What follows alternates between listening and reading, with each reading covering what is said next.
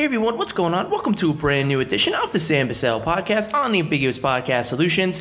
And right now we bring you the latest and greatest going on around the world of Hollywood. Hope everyone is having a wonderful Friday, ready for the weekend. And of course, this is a huge weekend. It is first to kick off to the summer movie season, back from COVID 19 and of course the pandemic. This is an official start to a normal, uh, somewhat normal, 90% normal summer movie season that is set to kick off this weekend. And of course, it is back to normal in an also big way that um, an MCU movie is kicking us off, and it is, of course, Doctor Strange in the Multiverse of Madness. It is Doctor Strange weekend. It came out last night. There's big numbers that we're going to be talking about coming out in regards to its opening night, the money that it made, the potential money that it can make opening weekend. So we're going to get into everything regarding Doctor Strange and the Multiverse of Madness, previewing it for this weekend. I am seeing it tonight, so I'll have my review up uh, later this weekend for people to see my non-spoiler spoiler thoughts, and then er, later in the week, I'll get into what I thought about it in terms of full spoilers later on. But of course, this weekend,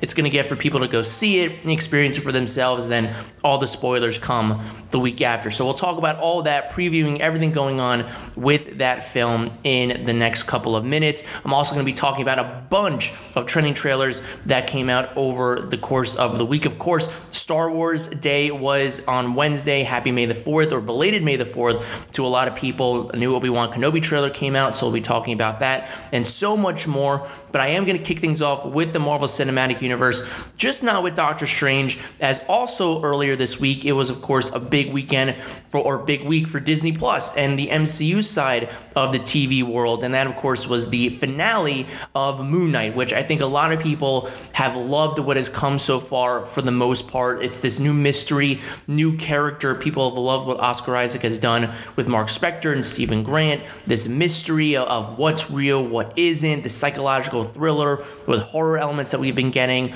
I think a lot of people have been on board, but of course, the big thing when it comes to these MCU Disney Plus shows is really with the finale. And is six episodes enough? Is there a kind of rushing element that we get to with the final episode or two that makes things kind of feel like if we had a few more episodes, it would be a lot better. And for the most part, I think people have loved Moon Knight, and, and the finale is going to determine, as, as it usually does, how people really land on it. And for the most part, from what I've seen, people have really enjoyed it. And for myself, when experiencing the finale, for just seeing it one time, I enjoyed it. It, it. it wasn't the best finale, and I don't think it was the greatest wrap up of things for all the elements that they were going for in this storyline. And again, this is going to be a non spoiler review for the finale of Moon Knight, which was titled Gods and Monsters.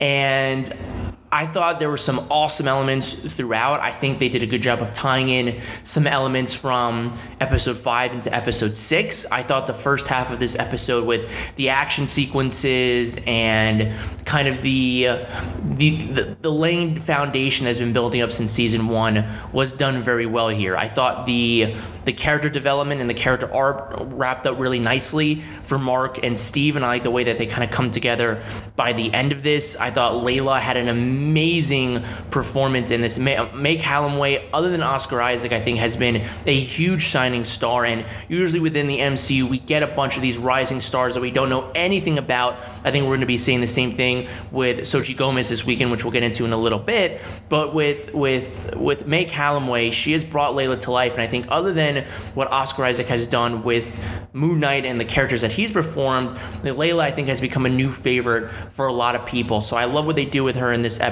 and hopefully we see more of her in the MCU as well. Again, the acting all around again was incredible. I also have to throw in Ethan Hawke, who killed it in this finale. I think for somebody who was never really high on comic book adaptations and never thought he would get into it until meeting Oscar Isaac for doing this this TV show, he really did kill it. And again, to get a legend like that to do a villain like this, even for a villain that doesn't have a lot within the comic books, I think Ethan Hawke and the creators did a great job of fleshing this character out and giving him his own arc. And I think it came came to a really good conclusion by the end of this. So th- there was a lot of things that were really good about the episode, but unfortunately, I think the last 10 to 15 minutes even in some elements throughout the rest of the finale, seem very rushed. And I think this has been a very big thing throughout a bunch of the shows, like WandaVision. Even though that was nine episodes, you can kind of feel the finale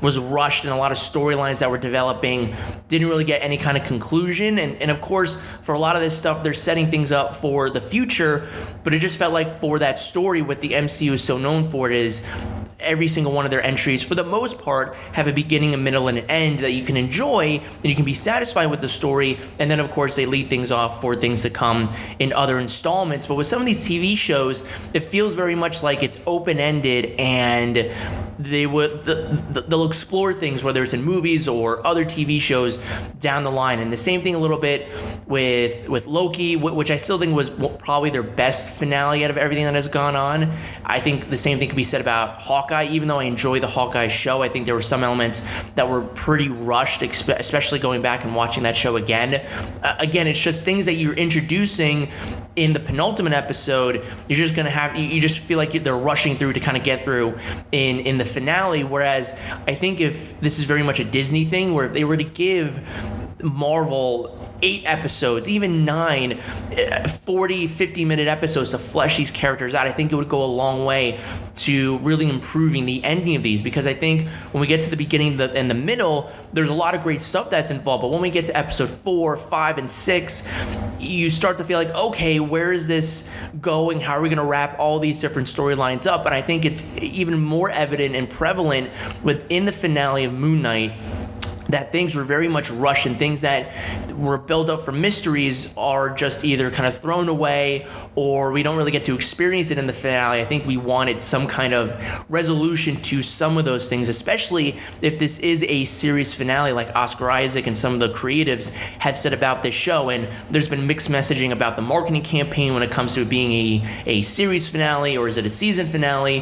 What's really gonna, going on with this? And so I think where that angle of it has been a little rushed. I do think that's something that they can fix, and that is very much something that Disney can give Marvel to do in order to, I think, better expand on these shows moving moving forward. So I think there were elements that were very much rushed that could have been given another episode or two. Very much give this episode a higher rating than it actually I think got from me. I, I almost had it at a nine, but I did have to to take it down a few notches because of the last episode. And again, I think if it gets a few more, another hour or so, I think it could really change the perception of the show. And even though the post credit scene gives some good indication of where this character could go in the future, I do think that the ending of the show will leave some people saying, huh, okay, that interesting way to end the show and the character.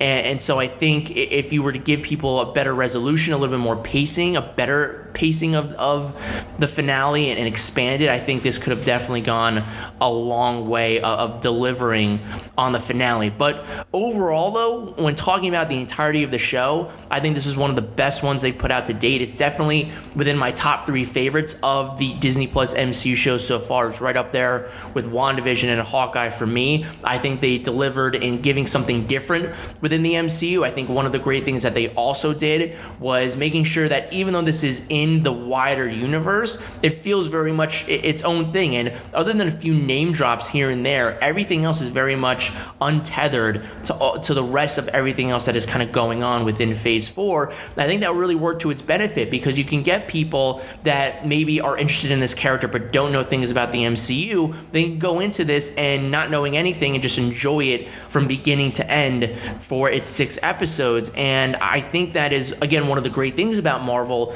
is that they're able to do that. And again, this is still, I think, growing pains for them. And they've done exceptional stuff within these shows, but I think there's very much some work that can be done again with the with the structuring and, and the pacing. But the characters were amazing. I want more Stephen Grant and Mark Spector. I want more of, of Layla and Khonshu. So it definitely left me desiring more. And I think that's a good thing because I think for a lot of people, it shows how invested they are in the character and in the story. And again, that's something that Marvel does a great job of doing. So again, overall, I, I love this show. I would definitely go back and watch it again. I loved the the Egyptian iconography. I loved the locations that they went to. I loved the kind of treasure hunting trail that they went through, the Indiana Jones and Mummy vibes that it gave. It definitely had some horror elements throughout it, which were promised, and they delivered on those, I think, as well. The CGI, I think that was one thing that, especially in, in this episode, it's very CGI heavy, and I think the action sequences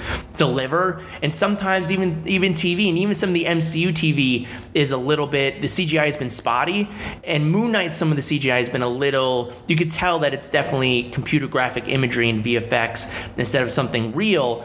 But with this finale, Khonshu looks great, Ammit looks great. All this, all those elements actually work, and you believe it throughout it. And I, I really dug that they pretty much focused a lot of their energy on these last few episodes when it came to the VFX, and they knew that they had some bigger things to to conquer when it came to the to to the the VFX and earlier on in the season. So I enjoyed all that stuff. I think it delivered on almost all aspects, and, and instead of some rushing points in the finale, I think it gave a really good conclusion for Stephen Grant and for Mark Spector. Delivers a really cool post-credit scene where it reminds me a lot of kind of Far From Home, where if you just kind of end Moon Knight, where the last shot is, and you don't go to the mid credit scene, it acts as a very much completely different ending than you would see if you were watched the, the mid credit scene, and has a big impact for the character moving forward. But I would love to see more of him in the MCU, teaming up maybe with Blade, or maybe creating the Midnight Suns, or some other corner element of the MCU, which this one really kind of introduced a, a new corner of it, but also introduced some supernatural elements that I'm sure will be relevant in things going forward forward in this universe. But overall, dug it. I would give it an 8 out of 10. Again, if the finale was as good as the rest of the show, it probably would have been a 9, but I did drum it down a bit to an 8. But I love the, the, the stories that it tells. I love the messaging, especially when it comes to the dissociative identity disorder. I think when talking about mental health and abuse and trauma, it lived up to the level of what WandaVision was able to do and really drive home some of the elements of what haunts this character of Mark Spector and why he he does what he does and who he is who he is and why he has dissociative identity disorder. So all of that worked really well. Again, it's just some elements of the story were a little rushed in the finale, and that dropped it down from a nine to an eight out of ten stars. But still, really dug it. One of my favorites in the MCU of Disney Plus, and I'm very excited to see more of this character moving forward. What did you guys think about the Moon Knight finale? Let me know what you think down below and leave your thoughts. And now moving on over to some trending trailers that came out over the last week. We're gonna stay within the Disney Plus realm and go to a galaxy far, far away. And again, like I said at the top of the show, Wednesday was Star Wars Day, so happy again, belated May the 4th to everyone. It's always a great celebration, a an unofficial, official celebration for everything Star Wars. And of course, we always get some great stuff, especially over the last couple of years for Star Wars Day. We got the final few episodes of the animated show Clone Wars uh, in 2020. We got the premiere of The Bad Batch last year for Star Wars Day. And this year, we did get a few things, nothing big when it came, well, we got some big things, but nothing in terms of big TV shows or anything kind of dropping. We did a, get a cool kind of Disney gallery behind the scenes look at the making of the Book of Boba Fett. That, that's really cool. I love that show that they do for Star Wars so far between The Mandalorian and Boba Fett. It's some great sequences and some great insight into the making of that show. But the big thing, of course, people are talking about from Star Wars Day was the unsurprising drop of the potential last trailer before it comes out in a few weeks of Obi Wan Kenobi. And I don't know how anything could top the teaser trailer that we got a few months ago for Obi Wan. I think it, that trailer lived up to the hype, got people excited and into what they're going to be experiencing with this show. It is arguably the most anticipated Disney Plus show since the streaming service came to be in November of 2019. Even though we got Mandalorian and we've gotten some some MCU shows, I don't think anything coming into its premiere has been more hyped up and anticipated than this Obi-Wan show. It's been a long time coming between being a movie at one point, then going through the process of becoming a television show, the announcement of Hayden Christensen coming back as Darth Vader. All of it has been working into this. We got a great teaser trailer. So going into this one, could it live up to that height, that expectation And to me, it's not as good as that teaser. When you have Duel the Fates playing and the, some of the prequel music, you're not going to be able to get to that level. But I did think that this is the next best thing for the show. It dived into some of the story elements, introduces to some of the characters, eh, such as the, the Inquisitors. We got, a, a, I think, a better look at the Grand Inquisitor who's coming over from the animated shows into live action. With this one, he's being portrayed by Rupert Friend. You have Moses Ingram, who's in this as well from Queen's Gambit. She's playing a, a brand new Inquisitor who looks just terrifying and, and menacing. And she has a great line at the very end of this episode but the big thing, of course, is the focus on on Obi Wan and the fact that you're seeing him do things in this trailer that you didn't expect him to do when he was a Jedi in the prequel trilogy, and you see him working with blasters. And you know, if you watch this, the prequel trilogy, that Obi Wan isn't the biggest fan of blasters. He's very much a full on Jedi. He's somebody who knows the ways of the Force. He's somebody that follows in line for what they do, and he tries to be a, a civilized Jedi. He doesn't like all the war and things that go on. But when you see this other side of Obi Wan, somebody who is trying to keep faith with the Jedi Order and, and, everything that has gone on, and dealing with everything that he feels responsible for in bringing up the uprising of Darth Vader and the fall of Anakin Skywalker and the PTSD that he probably has from everything that went on in Episode Three. Ten years later, it all seems to be taking a toll on him, and he has a great scene in the trailer between Owen and Owen Lars, who's played by Joel Edgerton again from the prequels, and Ewan McGregor, and you see come some of that disdain that you saw in A New Hope, where Owen is not a big fan of Ben Kenobi, and you're starting to see that in the one little bit of a snippet we see of a scene between the two of them, where Obi Wan wants to start to train Luke, and he says, "Listen, this kid needs to be trained. He needs to learn the ways of the Force. Time is time is not on our side right now." And Owen doesn't want that for Luke. He wants him to leave him alone, and he has probably the biggest disline in Star Wars history when Obi Wan asks him he needs to be trained, and Owen says, like you trained his father, like you're going to train him the way you did Anakin, and lead him down a path that is where people are today in the rise of the Empire and, and the the strength of the dark side that has resurged since Episode Three. So I thought that was a great scene to kind of tease some great action. People are noticing that they don't have a lightsaber sequence so far with Obi Wan Kenobi, and I think that's actually a smart thing to kind of leave that back from the trailers, make that a huge moment in the actual show. And even though the Entertainment Weekly cover has Obi Wan Kenobi in that still image of him with the lightsaber and it's ignited and he's using it, the fact that you're going to see that in motion, leave it for the actual film or actual show, I think is a much better moment that people will look forward to.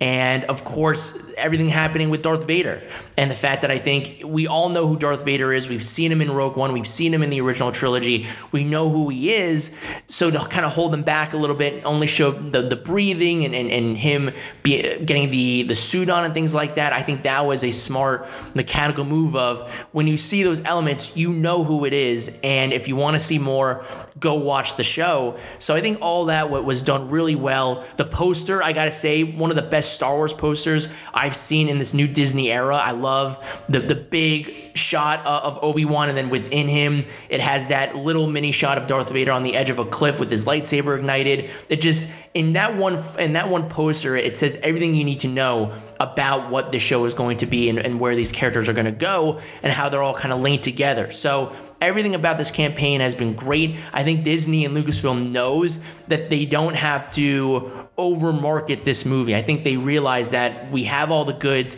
People, we have established characters that people know that we don't have to oversell this to people. People are going to be coming and watching this no matter what, given that it is Star Wars, but it's characters that people are familiar with and, and actors that are playing these roles that people are familiar with. So I, I think saving a lot of it, saving Hayden Christensen for the actual show instead of a trailer is a smart idea. Now, whether we get some spoilery moments within the the next couple of weeks with TV spots, who knows? We're, we're seeing that right now with Doctor Strange and Multiverse of Madness. But again, I think what they've done so far is great. I think it got people's anticipation up once again. And if people were maybe on the fence, I think this definitely moved them. So, uh, all positive signs moving forward for Obi Wan Kenobi. And again, it's going to be one of the biggest things that come out this year. This this summer for sure, and all eyes will be on May 27th for a bunch of reasons, but a big primary reason, of course, is going to be for the two episode premiere of Obi Wan Kenobi on May 26th. What did you guys think? About this trailer. Were you into it as much as I was? Did you enjoy it as much as the first teaser? Was it better than the first teaser trailer? Let me know down below and leave your thoughts. And then moving from a galaxy far, far away, we're going to be going back to the world of Westeros as we got from HBO yesterday our first official look, our first official trailer at the brand new Game of Thrones spinoff show, House of Dragon. And for a lot of people, for Game of Thrones fans, it, this is going to be very interesting to see how many people get back on the wagon. But for people that maybe might not know anything about this show, House of Dragons does take place 200 years before the events of the original show Game of Thrones, and it'll chronicle the beginning of the end of House Targaryen and the events leading up to the Targaryen Civil War, known as the Dance of the Dragons and the war itself. So, again, when when you hear Game of Thrones nowadays, it has a little bit of of dirt on it than I think it did before season 8 premiered, where people didn't enjoy the final six episodes. People didn't like how a lot of the character arcs ended, where the show wrapped up. There are a lot of controversies behind the scenes in terms of things being out of place, like Starbucks cups or water bottles that people were noticing if you were to freeze frame the elements. And so, uh, for, for a lot of people, Game of Thrones doesn't have the same clean, pristine name that it did before season 8 premiered. And so, it's going to be very interesting to see how big this show lifts off from, especially if it delivers on its episodes and people rave about it. Will people come back to watch this show? And uh, again, when it comes to universe making, franchise making, when a lot of these elements work, whether it's Star Wars, Marvel, DC, uh, Jurassic Park, the Jurassic World franchise, you take advantage of it. It's making you a lot of money. It's making the, the, the network or the studio successful. You want to continue to capitalize on it. And Game of Thrones is rich with an abundance of elements and mythology that you can continue to do that. And my big thing was when this when they were greenlighting all these spin-offs and and, and there was originally supposed to be uh, the first one that completely got scrapped and the House of House of the Dragon became the first one that is officially going through since Game of Thrones ended my big thing was am I going to be excited to go back to Westeros? Am I going to be like, eh, I could still wait a few more years? I don't need this right now. And I got to say, when I watched the trailer, I was all smiles from ear to ear. I was happy to be back within this world. And even though it's completely new characters, it's familiar houses, the world is a lot younger than it was, and, and, and there's still a lot of rich history that you can go from with that and explore within Game of Thrones. And I think exploring with the House of Targaryen is an interesting factor because when you watch the, the original show, there were a lot of stories that were being told from centuries ago with, with House Stark, the Baratheons, and I think one of the elements that that was told extensively that was very interesting were some from the Targaryen side. It seemed like they were the ones that had a lot of the rich history going centuries and years years into the into the world of of Westeros. And I think for them to start with this house and see their reign and, and the beginning of the end of their reign is a very interesting way of, of going about it. And seeing all, all, these new characters, the dragons again, King's Landing, it, it was all just great to see. And I, I think it reminded me that, yeah, season eight might not have had ended a little bit rocky. Again, I'm somebody who enjoyed the finale. I liked where it ended, but again, it's been on rocky grounds, and I hopefully this show gets people excited again because there were a lot of great elements of Game of Thrones that still live on today. It's it, it, it should be and it is considered a groundbreaking affair for bringing fantasy world elements to television in a way that can work. That's mature, that's adult, that is grounded but has fantastical elements, and and it worked and it had great interesting characters. And so the fact that you have George R. R. Martin that's on this show and you have Miguel Sapochnik who was directed a lot of the fantastic elements from Game of Thrones, especially in their battle episodes. He knows this world very, very well. And so I'm very much excited about where Game of Thrones is going to go from here. It was great to just be back there. And so I'm all in.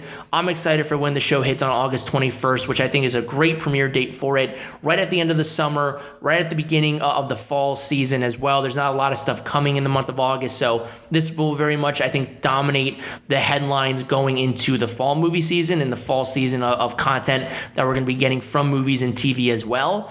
So we'll see how it goes, but it's going to be very curious to see the response for people if you're going to get general audiences to go back into this world to invest in these characters after definitely, and I can understand after some felt burnt by what happened with the finale and the final few episodes. So it's going to be very interesting to see if this if this can hold as a majority franchise or if it was just a one and done thing, lightning in a bottle. We'll see. But I'm excited for it. I love the trailer and I'm very much interested to see how the rest of this show plays out with House of the Dragon. What did you guys think about this trailer? Let me know down below and leave your thoughts. And the final trailer that I want to talk about on the podcast today is one that came out late last night and it was it was one that I was not expecting whatsoever. It happened at a event that Netflix was hosting for Cobra Kai and we all knew that a fifth season was on the way we just didn't know when it was going to come out, whether it was going to follow the traditional window date that they've done for season three and season four, where it comes out at the beginning or tail end of, of the new year or of the old year into the new year. So I think a lot of people were expecting that format to happen again with season five. We knew at the time that season four came out that they were already kind of done or close to done filming the fifth season. They were into post production. So it, it, we knew it was going to be coming out at some time this year. Surprisingly, we're going to be getting it very early in the fall season, as it was announced that season five of Cobra Kai will be hitting Netflix on September 9th. And that's not all we got. We also got our first trailer for the new season. And like the other ones, no surprise, it, it looks badass. It looks awesome. From seeing Chozen and Daniel team up together after seeing them at the tail end of season four, teaming up to take down Cobra Kai, and Terry Silver, who's expanding and branching out Cobra Kai, and Daniel and Chozen are trying to stop it. That looks awesome. I love the sequence where you see Chozen say, I'm gasoline, after Terry Silver says, You better watch Playing with Fire. So that seems like it's going to be awesome. I can't wait to see that team up come into place, especially I think after seeing the turn that Chozen took took at in season three of Cobra Kai to kind of see this team up and this and this very interesting dynamic between Daniel and Chozen. I think I'm really excited to see that expand in the fifth season. Also seeing Johnny and Robbie team up together to go down to Mexico and find Miguel. I'm very interested to see that dynamic kind of change. And I think it's a it's a little bit of fresh air where all these different characters aren't interlinking with one another. They're all going on their personal journeys. And after kind of butting heads and then teaming up at the very end of season four, it's nice to kind of to, to see that a little bit and, and get some new interesting dynamics that maybe we didn't see happen in the other seasons. And I think for a TV show, you have to do that in order to kind of keep fresh and new and spontaneous, especially when you're five seasons in. Usually at this point, people are wondering where's the end game going to come? What are we going to get to the ending of this? How much longer are we going to go for? And those questions I think still exist, but every single season of Cobra Kai has gotten better and better, and these storylines keep getting interesting with all the twists and turns and the new character developments that within characters that are already established is fantastic and it's some great storytelling that these creators are doing with this show. They're fans of this. They they know the universe like the back of their hand at this point, and this new this new season looks like it's just going to be better and just on that same level as these other seasons have been so far. So I'm all into it. I love the trailer. It looks awesome, emotional, fun, funny, badass in every single way possible. So I cannot wait that we're going to get a season earlier than anticipated with kind of kicking off the fall season in Cobra Kai season 5 on September 9th. What did you guys think about the trailer for this season? Let me know what you think down below and leave your thoughts. And the final thing that I want to talk about on the podcast today as we wrap up the weekend is, of course, like I said at the top, talking about the film that everyone is talking about this weekend.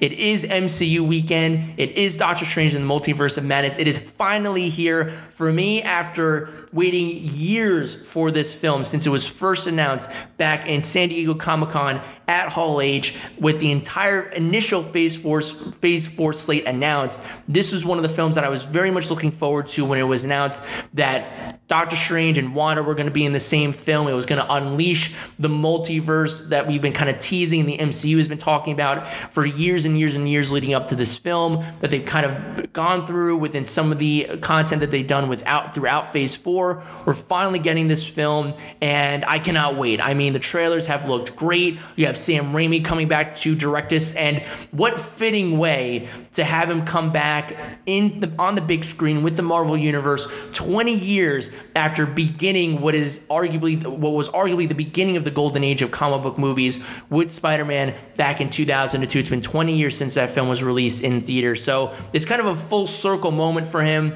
You're bringing in horror elements within the MCU. It's gotten some really good reviews, some mixed ones as well. It's got around a 78% last time I checked on Rotten Tomatoes, but right now with since opening night came out, people uh, casual moviegoers are going on Rotten Tomatoes, and right now there's around it's around a 92 93% on the audience score for Multiverse of Madness. So a lot of people are enjoying this film so far and it's showing at the box office right now as it was reported that on opening night which was yesterday on thursday and there were screenings going as early as 3 o'clock yesterday and i checked the empire 25 the, the, the times square in new york city. They were playing 70 shows that were going on in uh, for that movie but it did make $36 million opening night which is a huge opening weekend for this film. It is the eighth highest grossing opening day of all time. And right now, according to estimates, it is looking to make between right now 170 and 190 million dollars. Now, the big question, of course, is going to be can it reach 200 million dollars?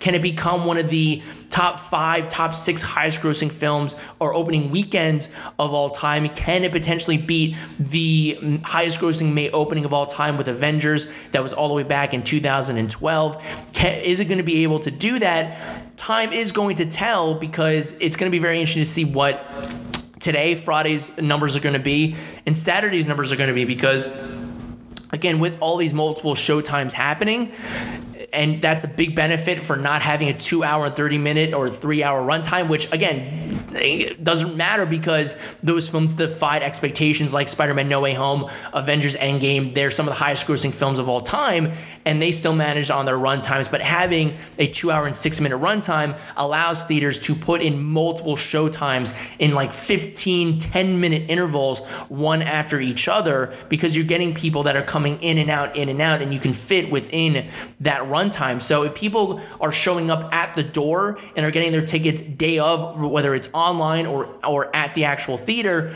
those are going to be the numbers that could put this over the edge and maybe get it over the 200 million dollar mark. I'm still holding on to my 190 million dollar estimate. I think it's going to land somewhere within there. Again, my it could go over 200 million dollars, but I think it's going to fall somewhere within that number. And it's just it's a great opening. And again, when you put it into context, just not within the MCU, but within Doctor Strange itself and his original film back in 2016, that opening weekend was only $82 million.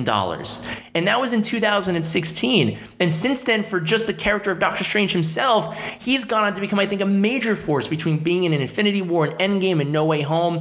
And even though this is his second solo film, he's gone on a major journey throughout. And same thing with Wanda. I think that's going to be a key element as well because the, the events of WandaVision are going to play a significant role in this film. And Wanda has become a big persona, a big character because of not just her time in previous MCU films, but her character really exploded in popularity because of WandaVision. And so that's going to be interesting to see if maybe that element is going to be a reason why people go to the theaters as well. So these are just great numbers to start with. And again, showcases that the MCU has grown since the first Doctor Strange came out. And I think the fact that this is an event film dealing with the multiverse could get some great cameos that come out of this as well. And I think people are still on the high of No Way Home and the fact that they got those three Spider-Man together. If it's anything remotely possible like that, I think people are buzzing about that. The fact that you're getting America Chavez, you're getting Baron Mordo back, Chiwetel Ejiofor, the teaming up or, or the the the implement of Scarlet Witch in this movie, I think is going to be big as well. So there's a lot of elements riding on this, but I think if it opens within that age range of 170, 190 million dollars, especially again given the fact that the first Doctor Strange opened up with only 82 million dollars, didn't get anywhere near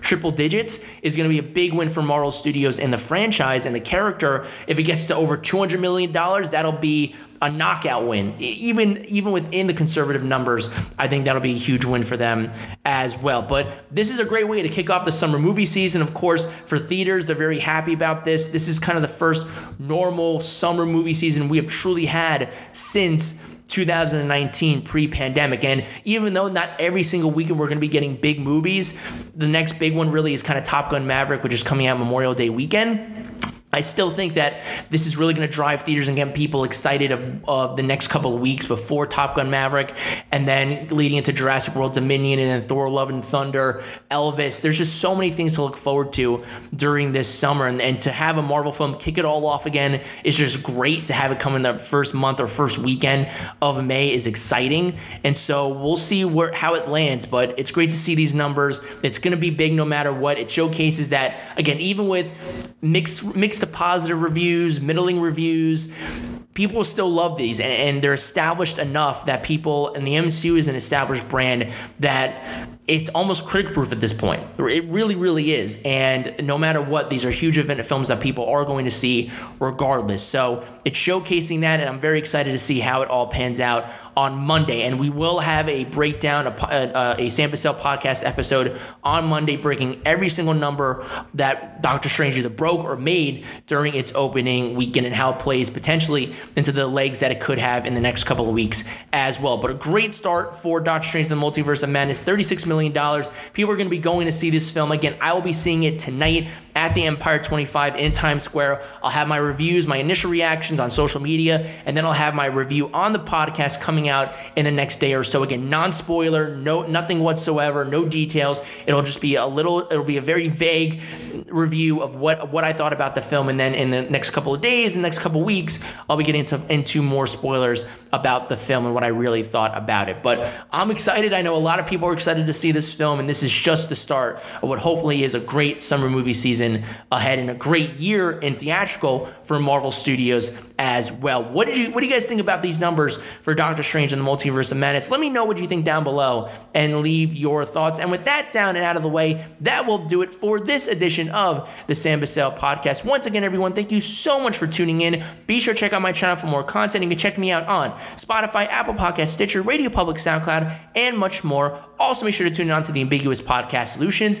and be sure to check out the other amazing shows that are on there, such as You Mad Bro, the number one source to see what the internet is pissed off about on a weekly basis. Also, check out Goal Driven Professionals geared toward improving client relations, return on an investment, and customer acquisition costs for independent businesses and services. Also, check out The Daily Grind, a weekly motivational podcast with Kelly Johnson giving you everyday tips and key takeaways on reaching your goals. Also, along the way, make sure to check out these other amazing shows on the podcast solutions, such as Wrestle Addict Radio. Fretzelmania Podcast, and Midnight Showing. You check all these out and so much more on the website, ambiguouspodcastsolutions.com, also on Facebook and Twitter at Real Ambiguous. And if you want to check out Canopy Treehouse, use the coupon code Ambiguous. Also, when you get a chance, make sure to follow me on social media. You can find me on Twitter at Bussell Samuel. Again, that's B U S S E L L S A M U E L, and also on Facebook at Sam Bussell. You can also find me on my YouTube channel at the Sam Bussell Podcast. So, once again, everyone, thank you so much for tuning in. Have a wonderful weekend. Enjoy Doctor Strange and the Multiverse of Madness if you're going to see it this weekend.